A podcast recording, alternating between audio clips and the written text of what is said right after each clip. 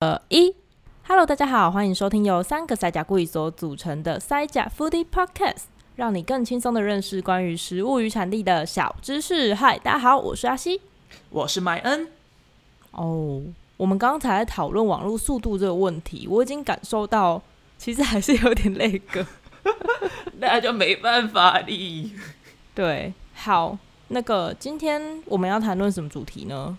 我们上去不是有讲到一个我们都很喜欢吃，但是如果只放在立秋里面讲，好像有点太可惜的洛梨啊。对，没有错。我们在讲凉拌菜的时候，跟大家讲到，哎，之后想要讲讲洛梨，因为夏天真的太需要这个东西了。对啊，而且今年的洛梨比较常见呢。我还记得我之前在台湾吃到洛梨的那个经验，真是超差的。那个时候有。这是朋友带我去一个说啊很好喝的木瓜牛奶店，然后说哦好啊，当然没问题啊，就点木瓜牛奶嘛。结果那个朋友就想说他已经喝木瓜牛奶喝过很多次，他看到一个比较有趣的东西，叫做洛林布丁牛奶，嗯、他就点了那一杯布丁吗？对，我还想说哦听起来好像很有趣，所以他就点了之后，然后我就说哎我想要试喝看看，然后就先给我喝，结果喝一口，哦有够恶心。我好像不小心吃到那个蜡烛滴下来的蜡油一样，我直接含在嘴巴里面，然后我也没有要把它吃下去的意思，我就直接走到店外，然后排水沟口就 直接吐下去，然后其他朋友直接傻眼，真的好夸张哦，是多难喝。然后我朋友就喝了一口之后，他就嗯，立马找了垃圾桶吐掉，然后后来我们整杯就丢掉了。所以我对那个洛梨的那时候在台湾吃到洛梨的印象超级差的啊，这个超怪的，因为我第一次喝其实也是。我一个高中同学，我以前从来不喝洛梨牛奶，根本想都没想过。然后他就带着洛梨跟牛奶，还有义美的布丁，跑到我家说：“我打给你喝。”然后他就打出来了。我觉得那时候喝超好喝的，连因为有布丁的关系，连糖都不用加。你刚刚说有辣的味道，我深深深深深深的怀疑，他有可能是弄到没熟的洛梨给你了。我觉得其实蛮有可能的，因为洛梨那个有熟跟没熟啊，哦。真的差很多呢，这是拿到没熟的给人吃哦，真的会杀死人哦。我说味道难吃到杀死人，没熟的你只会想要把它还给土地而已。真的，但是为什么洛梨会常常会出现这个样子的状况啊？就是常常会挑到没熟的啊，或者是挑到一些比较不好吃的。对啊，我们今天会跟大家讲，因为我其实有好几个朋友，就朋友在许愿说，可不可以讲一下，就是洛梨到底要怎么挑，或者怎么判断它。熟了没？能不能吃了？哦，我觉得这个东西很重要，不然其实还蛮浪费食物的。真的，嗯，而且因为它实在是太容易被人家误会了，啊、所以你知道吗？前年吧，微博上面还有票选，就是最难吃的食物，洛梨真的是超悬殊的票数来当选第一名呢。我想说，嗯，大家应该是都很常踩到雷哦。哎、欸，酪梨真的是一个很分众的食物，哎，就是爱的人超级爱，然后不喜欢的人完全不会想要碰它，就很难相处、啊。仅次于香菜吧。洛梨不是基因的问题，对，洛梨可能只纯粹是你吃的经验的问题，你可能运气比较不好，跟我一样吃到就是没挑好的。有可能，因为就我所知啊，没有什么人会讨厌油脂这个东西，因为油脂是可以带来非常丰富的。风味的那洛梨，它其实就是一个充满油脂的作物。那你不喜欢它的话，嗯、有可能一个是它有什么特殊的味道，但其实洛梨不太有特殊的味道。那第二个就是你没有吃到好吃的，你没有在它最美好的时候把它吃掉。那它到底什么时候才是最美好的时候嘞？我觉得就是成熟度刚刚好，不要太生，生的就像蜡一样。然后太熟，太熟就会开始有纤维，然后出现那个有点恶心的味道，可能还会出水，那个就超难吃，很恶。嗯，对，我刚刚有讲到嘛，洛梨它其实是在营养学上面，它属于油脂类的，因为它洛梨一百公克有大概一百三四十大卡的热量，然后大部分都是来自于它的那个脂肪，脂肪的含量，它也有一些蛋白质，但基本上它含的糖类是很少的。所以在我们那个就是台湾，台湾的呃是健康署嘛之类的，反正他把它归类在油脂类，而不是蔬菜水果这一类。其实大部分营养学上面都会分在油脂类啦，只不过它因为还是结在树上的果子吼，所以大家还是会说它是水果。而且它还有另外一个很棒的点，就是它还富含了蛮多的膳食纤维，所以假如说你消化不顺畅，也是可以吃它啦，也是一个不错的选项。对啊，而且因为洛梨它的脂肪是属于不饱和脂肪酸比较多，它也有饱和脂肪，嗯、但它没有反式脂肪，所以它其实里面有很多元的营养素跟脂肪酸，对于我们需要就是我们生活嘛，活着还蛮需要各种不同的营养的。所以吃洛梨，它其实算是一个很好的，呃，不管是脂肪还是其他养分的来源。那如果说你有一些血糖的问题，它因为糖类含量很低，所以不会让你的血糖快升快降，也就是只说它 GI 值不高，蛮低的，也是一个很不错的选择。不过，不过洛梨呢，它再怎么说还是热量蛮高的，而且同一种食物吃太多也不太好，所以大家。吃的时候就算很好吃，还是要节制啦。大概可以想象那个感觉，就像冰淇淋很好吃，但是还是不能吃太多一样。真的，哎、欸，吃太多其实会落腮。这我还是还好，我还没发生过这种事。不管是洛梨还是冰淇淋，但是我发现有一件事情，我觉得还蛮有趣的，就是嗯，因为我在我出国之前，好像在台湾没有什么机会能够见到洛梨。但是我发现我今年回台湾之后，酪梨超容易看到的，市场很多，然后那个全年也可以很直接就看到一堆。哦，真的，我我也觉得很奇怪，今年特别多哦。只是你会很容易看到有进口的跟台湾的洛梨，有有的人有问我说，到底哪些是进口的，哪些是台湾的？其实很好分呢。你说看长相吗？嗯，因为台湾进口。进来的洛梨啊，大部分都是那个很小颗，然后它的皮很很粗糙，就是长得很像那个鳄鱼皮的那种小颗黑黑的洛梨。嗯，哦，那一种那个品种我们叫 Hass。Hass 这个品种产区是墨西哥啦，但是到了美国之后，美国再到了台湾。哦，顺便补充一下，全世界有四十五 percent 的洛梨都是从墨西哥来的。我觉得超夸张的。真的是超强，但台湾没有洛西，没有墨西哥来的洛梨，这倒是蛮神奇的啦。就是这么大的产地，就台湾居然不跟他买。嗯，不知道哎、欸，可能还有更好的市场吧。台湾有很多是从美国啊，我记得有看到好像从澳洲来的吧。那、哦、好像在资料上写说也有从东南亚来的洛梨。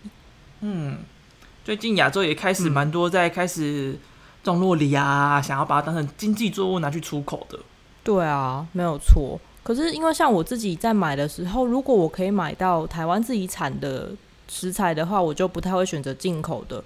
所以现在夏天是洛梨的大产季，对我来说就是很幸福的事情。因为第一个是啊，好吧，食物里程问题嘛。第二个它就很新鲜，嗯、然后又便宜。上次买了一颗很大颗的洛梨，六十块，然后表面是光光滑滑的啦。那老板是跟我说它不会变黑。然后他讲了一个我听不懂的词，说那是它的品种。我想说，嗯，有这么难念吗？然后就算了，没记得就算了。但是切起来，然后拿成做成那个酱，是真的很好吃哎、欸。诶，你是做什么？是是，我是做那个 guacamole，然后就把它放在饭上面当凉拌这样吃。哦，那个真的超好吃。我们等一下会讲一下，就是不同的洛梨吃法。麦恩会走比较洋派的路线，毕竟人家在意大利待过嘛。我我是从西洋学到这个吃法，因为以前在台湾不吃洛梨。哦，那你也是被国外改变蛮多的。对啊，主要也是因为今年在台湾有遇到好吃的洛梨啦，不然我回台湾应该也是不会吃洛梨。真的，哎、欸，台湾的洛梨真的这几年来进步很多哎、欸。我们从小时候，我也家里的餐桌上从来没有过洛梨。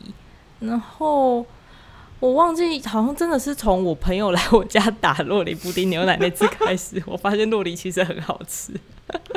然后我是怎么发现的？开始去买洛梨。嗯，我那个时候就是真的是，其实我开始到意大利的时候不太吃洛梨，然后真的是因为我们班上很多那个来自于墨西哥人、南美洲，对，还有墨西哥人，所以就是去找他们玩啊，哦、或者去他们家吃饭的时候。就是一定都会有用洛梨，而且都做的很好吃。你继续挑洛梨的时候，还要会在那边分熟不熟啊，然后还要看啊，要摸啊，然后不小心还要担心会不会不小心把它捏烂。所以这是不要踩雷的方法，就是去南美洲的朋友家吃就没有错的。哦，那我觉得我们挑洛梨的方式也应该要请益一下他们才对。对啊，那他们好像不太会遇到这种状况。嗯，但你刚刚说你吃到了很好吃的台湾洛梨，对不对？我发现我们越来越容易可以买到好吃不踩雷的台湾洛梨了，而且从大概六月、七月的时候就开始买得到。其实台湾洛梨的产季还蛮久的。我们先讲一下，台湾今年。达到有三十种洛梨在台湾，三十个品种。不知道台湾居然会有这么多种。虽然我们在市场可能买不到三十种啦，但是以那个农改所、农事所他们研发出来的品种，或是我们引进的品种，总共有三十种。然后我们不可能跟大家讲说，哎、欸，从一年到三十有哪些？但是其实台湾你简单分的话，大概是以早生、中生跟晚生三。三个时期来区分洛梨，所以是早产儿跟难产儿差不多这样的感觉吗？靠北啊，难产儿早生、对生、晚生是怎样？听起来就是早产、早产跟晚产啊。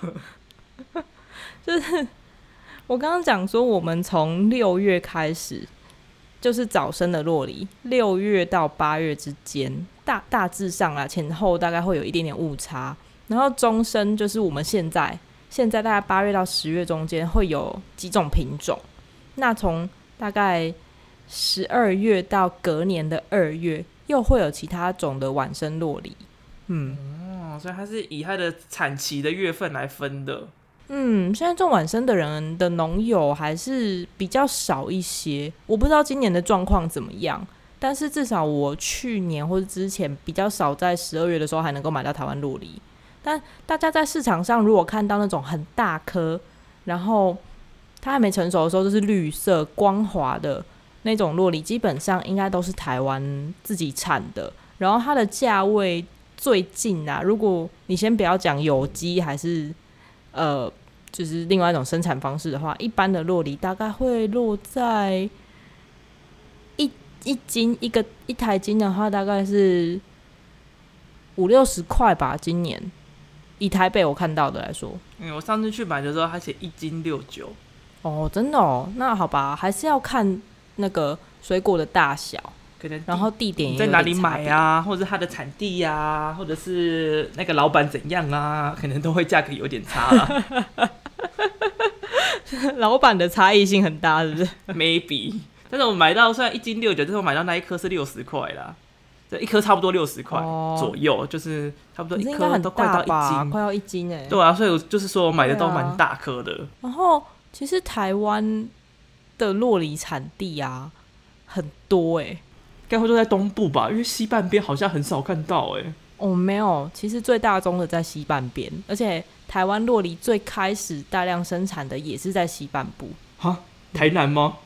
台南感觉会被种一些莫名其妙的东西。嗯 靠北，你不要站台南人，台南人会跟你拼命哦。不对，台南人根本不会鸟你。你说从历史上面来看，你看日据时期的时候，他最喜欢就是在嘉南平原那一带去试各种作物，所以他就会乱种一些有的没有的东西在台南。哦，台南嘉义这一块倒真的。不是说他们都乱来，我是说他们那个时候就会很喜欢做一些有的没的。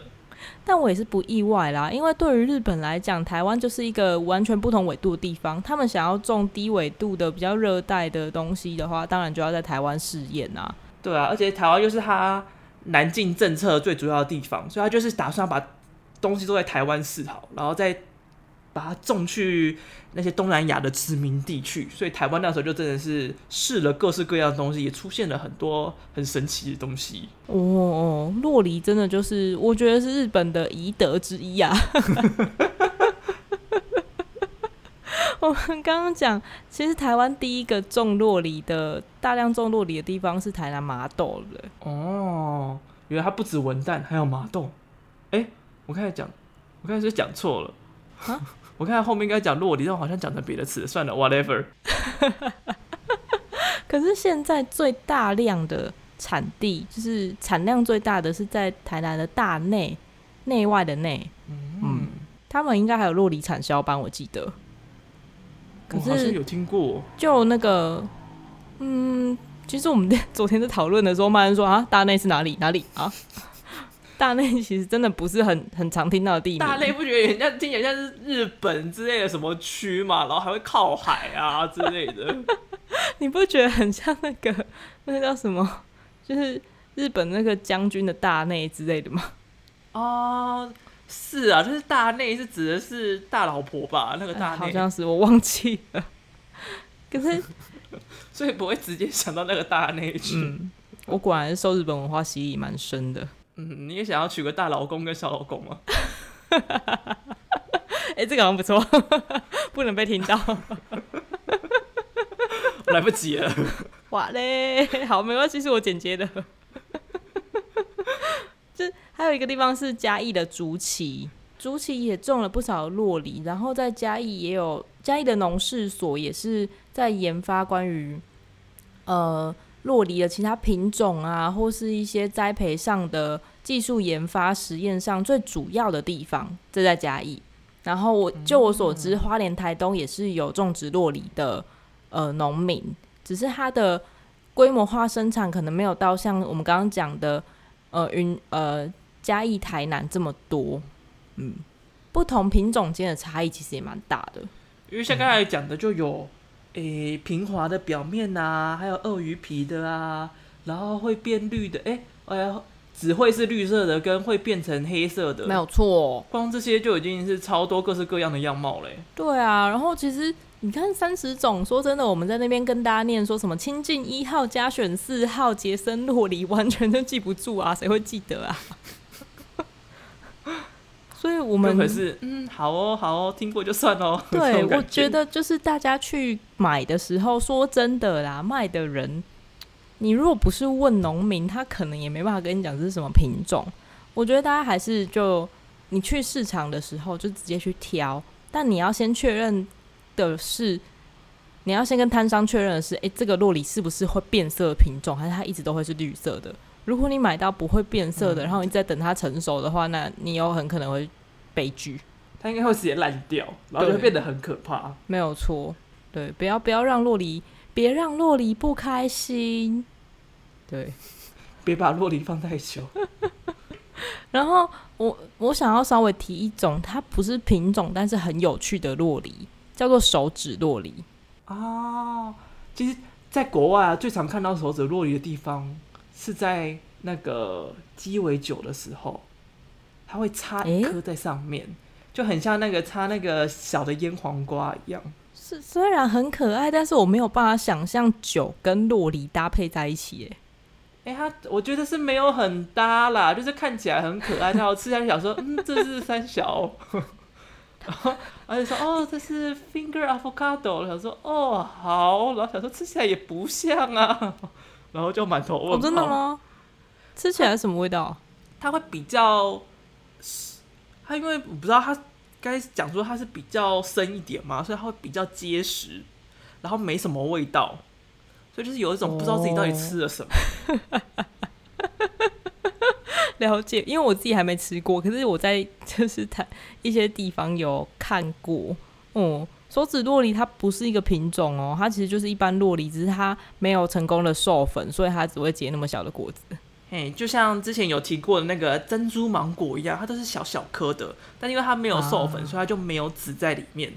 哦，这就是、它就像鸡蛋一样，不会长出鸡，但是却很好吃。哎、欸，真的，这是个神比喻。对不对？它就是要没有受精，嗯嗯嗯，没有受精的洛梨。可是我们刚刚有讲到，有的洛梨会变黑，有的洛梨不会。嗯、那到底要怎么样挑可以吃的洛梨呢？戳它，戳它就对了。你确定这样不会被不会被老板揍吗？你趁老板转头的时候戳它。你让我想到我上次去买水果的时候，我在那边挑那个火龙果，然后它不是。其实外表可以分白肉还是红肉，嗯、但不是每个人都会分。然后我看到就哦，大家知道、嗯、，OK，这个是白肉，我要买白肉的。结果旁边就有一个姐姐走过来说，就说：“哎、欸，这是白色的还是红色的？”说：“嗯，这应该是白的吧。”所以他就说：“哦。”然后他就开始抠那个火龙果。然后我就跟他说：“哎、欸、哎、欸，不要抠，可以不要抠吗？你你可以问老板啊。”我吓死！抠他是什么意思？他想要挖到看到肉吗？对，而且他抠了三颗，哎。看这个太不太母汤了吧？这个有点夸张。我觉得超扯。我想说，这是从哪一国来的买水果方法啊？Hello，而且我跟他讲了两次，他还是依然顾我。我最后就傻眼，真的是有点太令人傻眼。真的哦，但但但那是白色的，没有错。就是大家去买水果的时候，还是不要伤害到水果，不要伤害到人家的商品，不然你就要把它买走，拜托。对啊，啊，直接问老板不是也比较方便吗？对啊，真的就是好。那如果回到洛梨，洛梨的挑法，你如果今天去水果摊、去菜市场，或者是嗯全联的话，可能你买不到呃已经熟的洛梨啦。那我们现在假设你要买的洛梨是它会。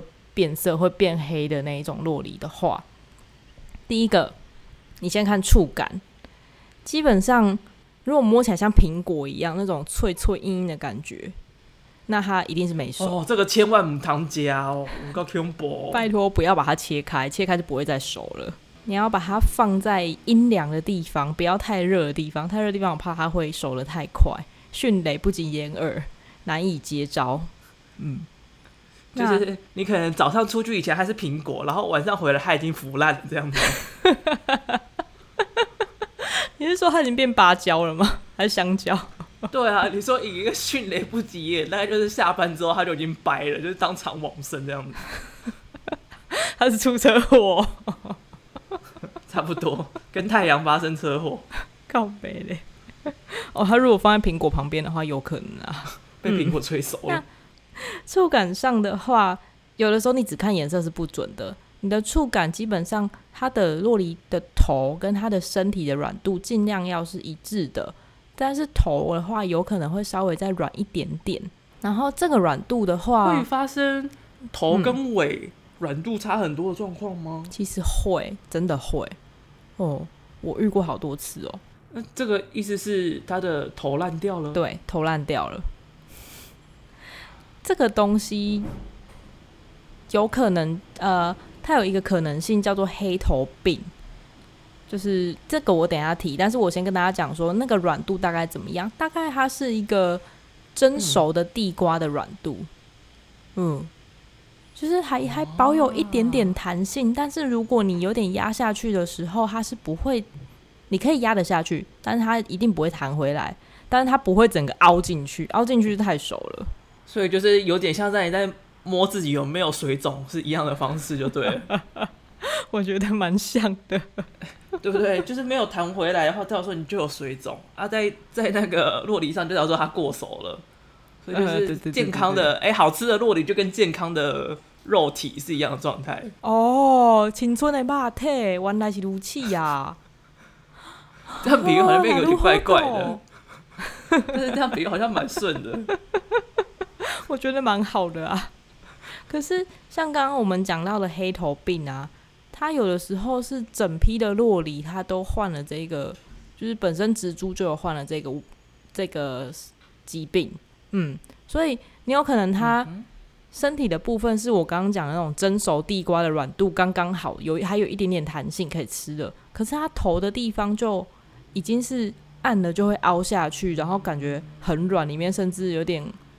嗯，快烂掉的那种那种感觉，这时候你可以赶快切开它。嗯、切开之后，就我自己个人的经验，头的那个地方要切掉一大块，因为它里面已经有点烂掉了。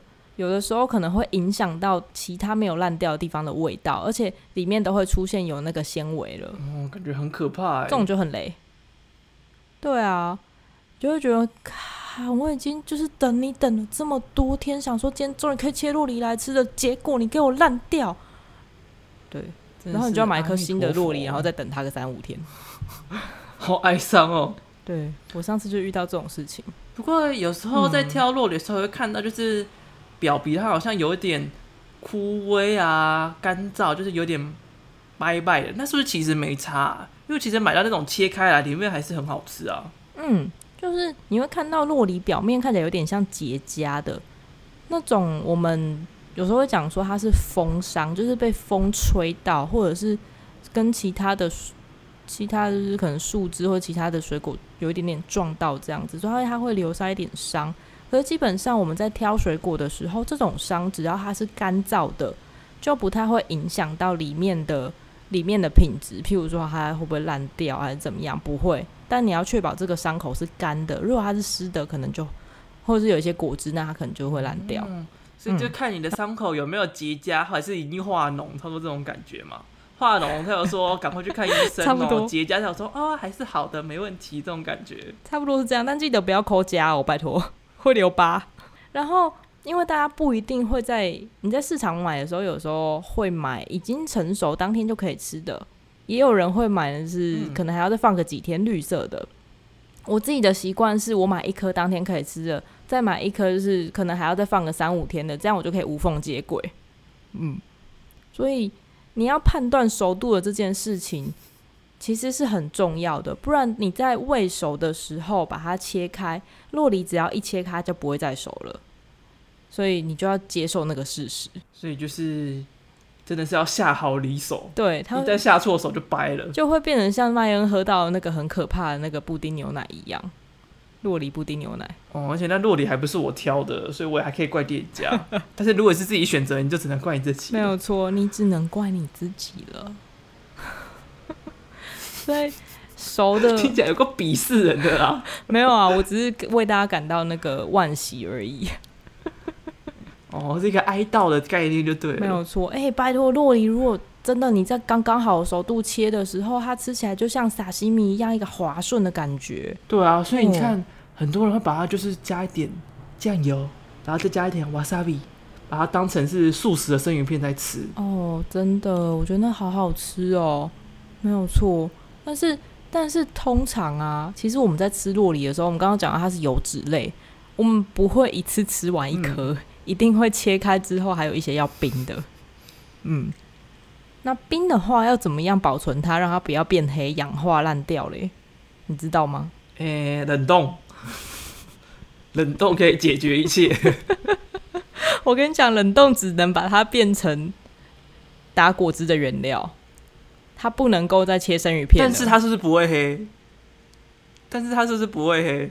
对不对？解决了不会黑这一点。对，虽然之后可能没那么好吃，但是它不会黑。那你就喝爆洛林布丁牛奶吧。我可以拿掉布丁，我只喝洛林牛奶了。Well，我觉得，我觉得那个问题并不是在布丁啊，加布丁真的会很好喝。但是，好，我先回到刚刚那个洛梨如何保存的问题，就是洛梨它其实切面啊，如果你不冰，不用什么方法保存的话，它会变黑，然后就会氧化，然后它就会开始出现那个，就是我刚刚讲的纤维的部分会开始变得明显。那最简单的方式是你切开之后呢，把它放在保鲜盒里面，记住洛梨子不要丢掉，把洛梨子保留着，跟它一起冰。其实我我没有研究过是为什么，但是洛梨跟洛梨汁一起保存的时候，它就比较不会氧化变黑。好神奇哦、嗯，很神奇，听起来很像都市传说。都市传说应该是它会在你的冰箱里面发芽，长出一棵洛梨树之类的那种比较像都市传说的感觉。这个听起来蛮开心的啊，然后你的冰箱就炸掉了，这样开心吗？这样你要重买一个冰箱哎、欸。呃。没有关系啊，就是反正你就把那个保鲜盒拿出来，然后把洛梨种到土里面去就好了。哦好哦，哦，哦，那等下再回到第二个 tips，第一个是要保留洛梨子一起冰，嗯、第二个是你可以在洛梨的切面上稍微淋一些柠檬汁啊、哦，稍微滴一点点柠檬汁，让它对抗氧化。然后第三个 tips 就是你可以二跟三二选一来做。第三个 tips 是在你的保鲜盒里面切几片洋葱，跟洛梨一起冰，这样也可以防止它的氧化。这样其实蛮好的诶，因为洛梨跟洋葱做在一起又很搭，就等于就是把它放在一起保存而已。对啊，没有错，反正你最后可以把它一起变成另外一个东西吃掉。对啊，因为你看柠檬、洋葱，这都是瓜卡莫雷必须要加的东西啊，就可以根本就是直接做成一个瓜瓜莫雷了。诶、欸。对吼，这就是你刚刚讲的瓜卡莫雷嘛？对啊，只是还没切而已。那你要不要分享一下瓜卡莫雷是什么东西呢？好啊，瓜卡莫雷它其实算是一个墨西哥的洛梨酱吧。但是通常洛梨酱吼，它会分两种，一个是像是 dips，就是它会做的比较 creamy 一点，嗯、然后你可能沾着那个比较美式啦，同时也是比较美式的吃法，然后装着 Doritos 啊那种东西来吃。然后瓜卡莫雷的话，就会比较留下那个洛梨的口感，比较大块一点。通常吼就是一样，你就先把洛梨红红都挖好啊，你可以把它打得有点烂烂的，然后留下一些颗粒，然后就是加柠檬，然后洋葱丁、番茄丁跟大蒜啊、胡椒啊、盐啊，还有你喜欢的香料，这些东西拌在一起就好了。非常的简单又非常的好吃哦。如果你是想要做成 dip 的话，你就把它用果汁机打，把它打的烂一点，哦，然后加 yogurt，再加一点柠檬跟橄榄油。然后一样，最后再点缀一点胡椒跟盐，这样就超好吃了。感觉超美味。所以酪梨的吃法真的很简单。哦哦哦，我我同意酪梨的吃法很简单这件事情，因为你就把它想象成另外一种啊，它就是固体的油，因为它又叫做植物奶油。所以真的是你怎么加，其实都蛮好吃的。对，而且它不会融化。哦，你也可以直接吃啦。哦，我好喜欢哦。就是像你有吃过加州卷吗？有。它有时候就是会拿那个里面原本是会放小黄瓜，它有时候会把小黄瓜用那个洛梨替代掉。嗯，所以就是洛梨这样直接一片啊一条啊这样吃也是很好吃的。哦，真的，像我自己在做那个三明治的时候，或者是沙拉，我也会把它就是取代那个取代一部分的油，哦，把它拌在里面或是夹在里面，那个口感真的很好，嗯、而且洛梨它不太会出水，所以加在这两个东西都蛮好的。但是，但是这些都是比较洋派的吃法。我是不太知道还有什么比较呃东派的吃法啦。东派三小，东洋西洋啊，我们要左派右派吗？是东派啊，不然要怎么要怎么讲？我也不知道怎么讲。洋派跟陆地派嘛，到处都把陆地，欧洲也是陆地，然后不是活在海上。哦，好啦，就是我。我有两种很喜欢的方式，一个就是刚刚麦恩觉得很可怕的洛梨布丁牛奶，但是我下次一定要打好喝的给他喝，因为真的很赞。好，我等你试一个好喝的版本。嗯、对，那那洛梨布丁牛奶之外，其实我打过另外一个东西，叫做酪梨芒果牛奶，很好喝，很稠哎、欸，会会有一点可以加一点水或是冰块，没有问题，因为芒果它增加了一个香气，而且用艾文。哦嗯，然后甜度也完全 OK，就不用再加任何糖了。这个有得到就是嗯嗯，杯测师的认证，觉得好喝。杯测师不止还要测咖啡，还要测果汁，也是蛮忙，也是蛮忙的啦。是啊，是啊，没有错，他要试毒，他是认真哦。没有 c o l i n 好不好？这个很好喝。哎、欸，你说是试毒哎、欸，试毒的人当然 c o l i n 啊。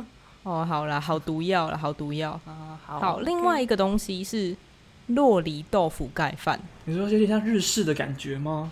对，你就把那个我会买比较就是板豆腐，不是嫩豆腐哦，因为它比较可以切丁。嗯、把洛梨跟板豆腐都切成大概呃一公分大小的丁这样子，然后把它盖在热热的白饭上面。嗯、其实你要冷饭也可以啊，没有问题。然后淋上就是，嗯，可以用那个比较淡的酱油，日式酱油也 OK，用台式酱油也可以。但我建议你不要用太太咸的酱油，就是纯黑豆的酱油可能会有点把那个味道盖掉，也不要用呃忽地油，可能会有点太咸。嗯，然后可以撒一点点的白芝麻，就这样子盖在那个白饭上面。那想要的话，可以再切一点点的番茄丁。我觉得夏天这真的是圣品哎，超正！这个听起来其实蛮像夏威夷冻饭的哎。哦，你说 poke rice 吗？它叫它对它它就叫 poke，然后它就是也是一样是冷的饭，然后它就会上面加很多种料，通常都一定会有加可能鱼肉啊或豆腐在上面当主食，然后那个那个 guacamole 也是在上面非常热销的一个配料之一。哦，这样听起来是蛮像这样的。蛮相似的做法，我觉得概念很像，只是平常家里很难有生鱼片。诶、欸，是啊，这通常都是去外面买啦，很少人自己会在自己家做。哦，在欧洲的时候会啦，欧洲的生鱼片蛮好买的。哦哦哦，其实台湾在一些市场也可以买到切好的生鱼片啦。不过这个洛梨豆腐盖饭对我来讲是非常非常方便，你随时就是不管是市场还是全联，你都可以买到这些东西，然后马上就可以做一餐，而且又很消暑的一个吃法，我还蛮喜欢的。而且真的要用酱油，你可以弄加一点大蒜、蒜蓉之类的，会非常搭。嗯，加一点洋葱，感觉也很不错。洋葱也不错，嗯，但是可能会稍微呛了一点点。如果是全身的话，你可能要稍微泡一下水。可是虽然洛梨的吃法这么多。嗯冰镇一下，嗯哼，但有一件事我从来没有成功过，嗯，就是把洛梨加热。怎样？你把，我还以为你把洛梨给炸了，还是什么之类的。哎、欸，炸洛梨感觉是可以试试看啦，但是 炸洛梨会不会油爆啊？不会吧，都是油，它没什么水啊。裹个粉吧，要裹粉，哎，它就沉下去。对，我我从来没有成功过把洛梨加热，因为它一加热就很容易变苦。我之前有做过洛梨烤蛋，好像也没有听过把洛梨加热诶。其实有这些食谱，但是大家都说会变苦，我自己实验过也是，所以有点想要问问看有没有听众或者大家有做过诶，酪梨加热然后是成功的方式，我真的很想知道。哦，这也是蛮令人好奇的。唉，真希望可以找到方法。哦，既然我们都讲了洛梨啊，各种吃的方式，那我们来讲一些酪梨很神奇的地方。哦，好啊，好啊，我觉得洛里我们应该还有很多不知道的事情吧？真的，你知道洛里啊，它被叫做绿色黄金，这个我听过，因为它实在是太高价值了，而且它之所以会大流行呢，也是美国的功劳啦。老实说，美国的功劳吗？为什么？啊因为美国那个时候开始流行超级食物，然后他们就把洛梨说是一个很健康的食品嘛，然后还有是一个减肥圣品，嗯，大家都很喜欢吃。然后呢，美国很多拉丁裔的人，当然他们很爱。然后好莱坞的人呢，想减肥又想要新潮，当然也很爱洛梨这个食物。更重要的是，肯德基跟麦当劳他们也都在用洛梨，所以就随着好莱坞的文化啊，跟素食店啊。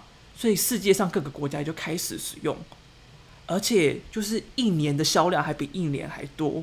有一个很特别的事情，就是你知道美国不是每年都会有很重要的那个足球赛事 Super Bowl 超级杯吗？你说美式足球吗？对对对对对，他不知道为什么有一个很神奇的文化，嗯、就是在那天一定要吃绿色的酱。哈？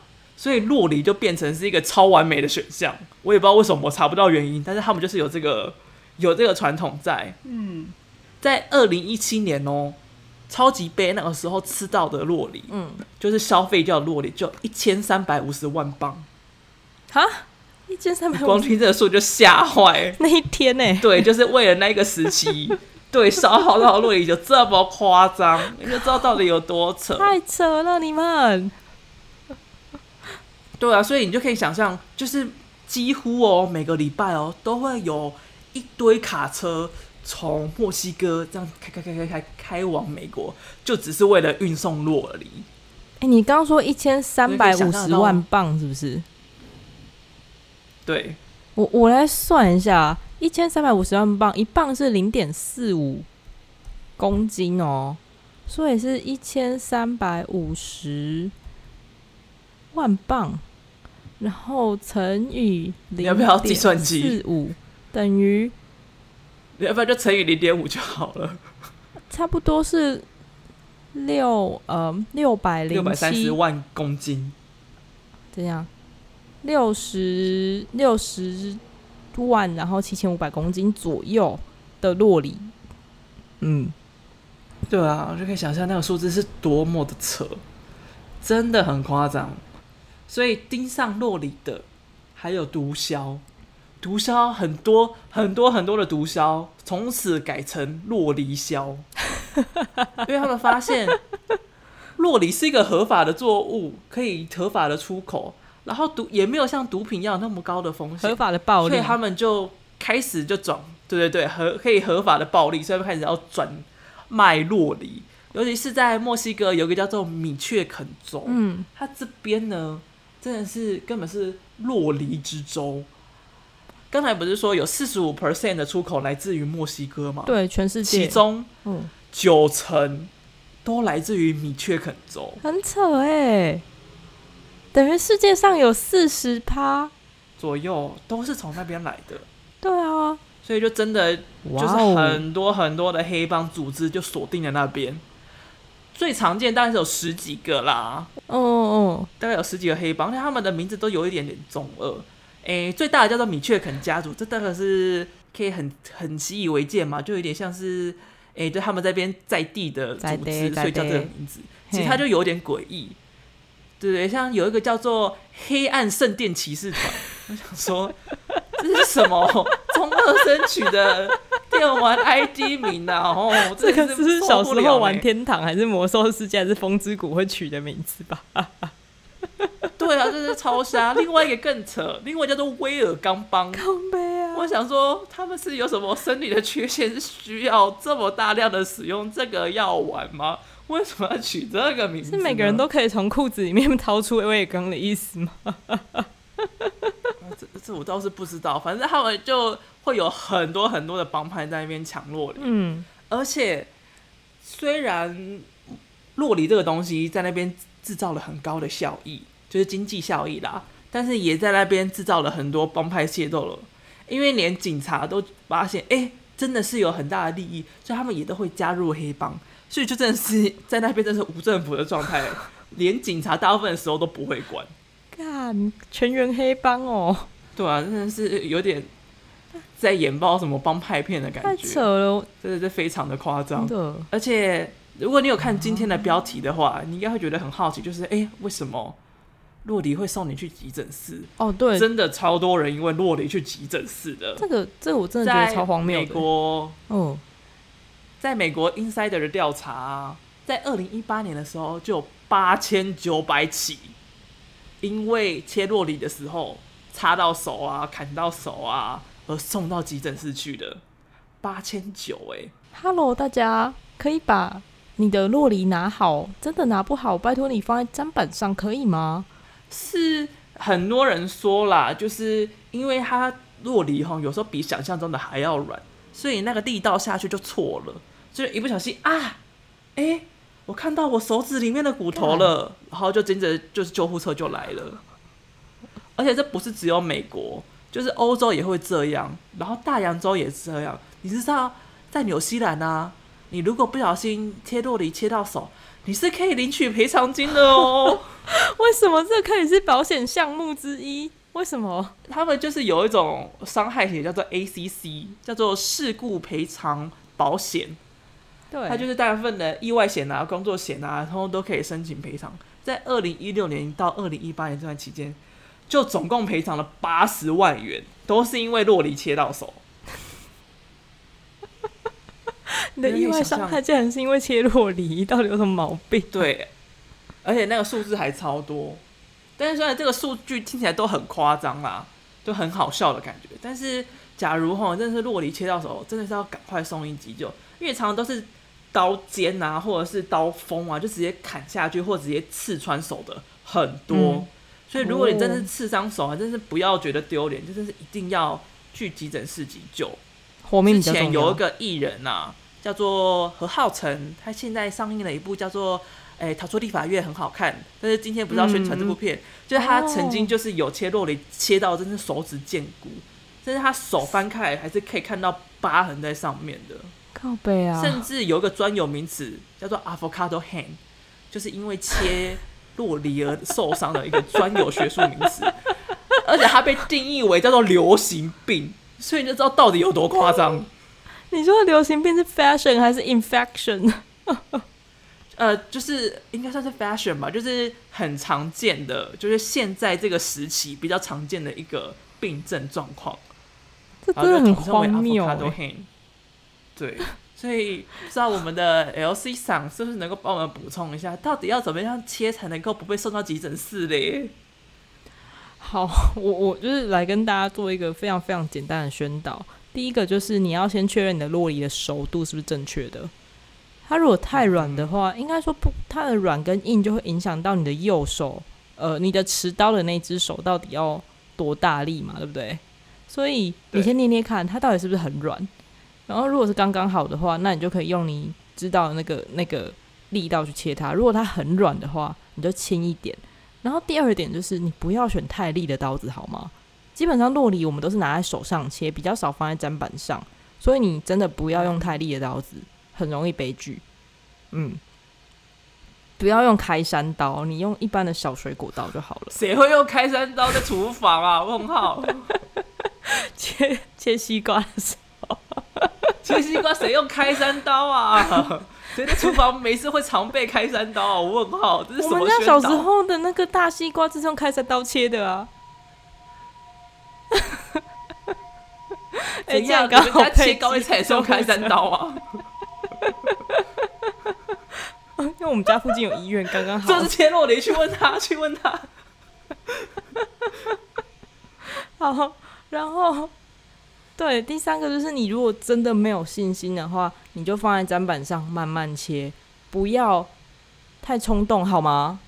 各位，它只是颗洛梨。看过。有人是建议说，你就用那个抹布垫在手上，然后再拿着洛梨这样子切，这样你切歪至少还是切在抹布上，不是手上。哦，这样也可以啊，但是要是干净的布，你不要拿脏的抹布，不然你第一个会先大肠杆菌中毒。嘿，对，因为你洛梨是要生吃的吼，所以如果你是拿擦桌子的那个抹布吼，哦，真的是 修心哦。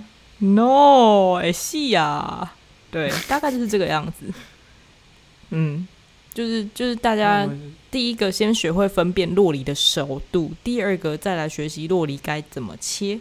嗯，如果真的不是很会的话，那记得也有辅助器具，要么砧板啊，要么干净的抹布。对对对对对，真的，拜托，就是大家要小心安全，爱心爱惜生命。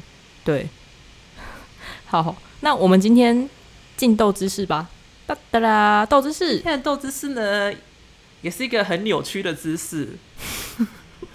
大家都知道，洛梨它是从中南美洲来的嘛？对。然后它主要呢是阿兹提克的文化，非常的喜欢用它，会把它当诶像是壮阳药用啊，或者是拿来当止痛剂啊，在分娩、发炎或消化不良的时候都会吃它。嗯。而在阿兹特克这个地方呢，把洛梨叫做阿瓦卡代，阿瓦卡代，就是对，也就是懒趴的意思，就是那个睾丸。据说啦，他们是说，因为洛梨长得跟睾丸很像，所以就用同一个字哦来、oh. 来称呼这个食物哦。Oh. 今天补充这个，我也是不知道可以用在哪里啦，可能是可以用在呃情侣之间的小情趣吧。靠北啊，他不是都喜欢角色扮演吗？就可以演那个 Uber Eats 外送员啊。Oh. 今天我想要来点你的洛梨，干不要这样，no。你刚刚讲的从此对洛爷的印象就就歪掉了。你刚刚讲的什么麦恩？Hello，你刚说什么？我来点来点你的什么？不对，来点洛梨 就算了。你的酪梨啊？为什么你要加来点你的洛梨呢？Hello，来点你做的洛梨呀，对不对？哦，所以你要吃整颗，不能够做成瓜卡莫嘞。嗯。呃，可以整颗，然后现做，就像沙西米有现杀同样的概念。哦，这个叫什么？很牢啊，对不对？很牢啊的感觉有没有？很可以。干，我们在家就直接开一个洛梨沙西米店。你知道吗？我有朋友跟我讲说，你要不要塞甲之外开一个假赛算了，我们就做里塞甲。我说。好像可以哦，好像就是各种莫名其妙、乱七八糟的姿势。对，只是拿来乱聊天而已，好像不错。对，通通都是尬聊。对，好，我们今天就先到这里。那大家听到的时间是礼拜五的晚上八点。那你可以开始准备一下说，说问一下，说，哎，今晚要不要来点洛梨呢？的这个 step 了，嗯、但是 Uber E 好像是没有这个选项哦。你不是说角色扮演吗？对，角色扮演才有，你直接打开手机叫可能会没有。我是要提醒这件事情。哦，你打开手机打的应该不是 Uber Eats 啊，打的是别的吧？呵呵。哦，好哦，呵呵。好的，那就。就是今天，谢谢大家。那如果大家有任何的关于洛梨想要问的问题，或者是想要分享你怎么吃的方式，或是一些有趣的经验的话，都可以在我们的那个卡片栏下面就是帮我们就是写一些回应啊，然后问我们在不管在脸书还是 IG，或者是帮我们在 Spotify、Apple Podcast 上面做一些 rating，First Story 也可以。嗯，就是任何的意见或是分享，我们都非常乐意接受。对，期待大家。还有像是刚才讲的那个加热洛梨啊，如果你真的有知道吃了但是不会苦的方法，你记得跟我们分享一下，我们真的很好奇。对，或者是有好吃的。觉得哪间餐厅的那个洛梨料理你觉得超好吃，也可以跟我们推荐。我们下次的赛甲出任务就可以做这个，真的。对，哎呦，那我们今天就差不多到这边喽。好，谢谢大家，大家拜拜。我是阿西，拜拜。我是麦恩，拜拜，拜拜。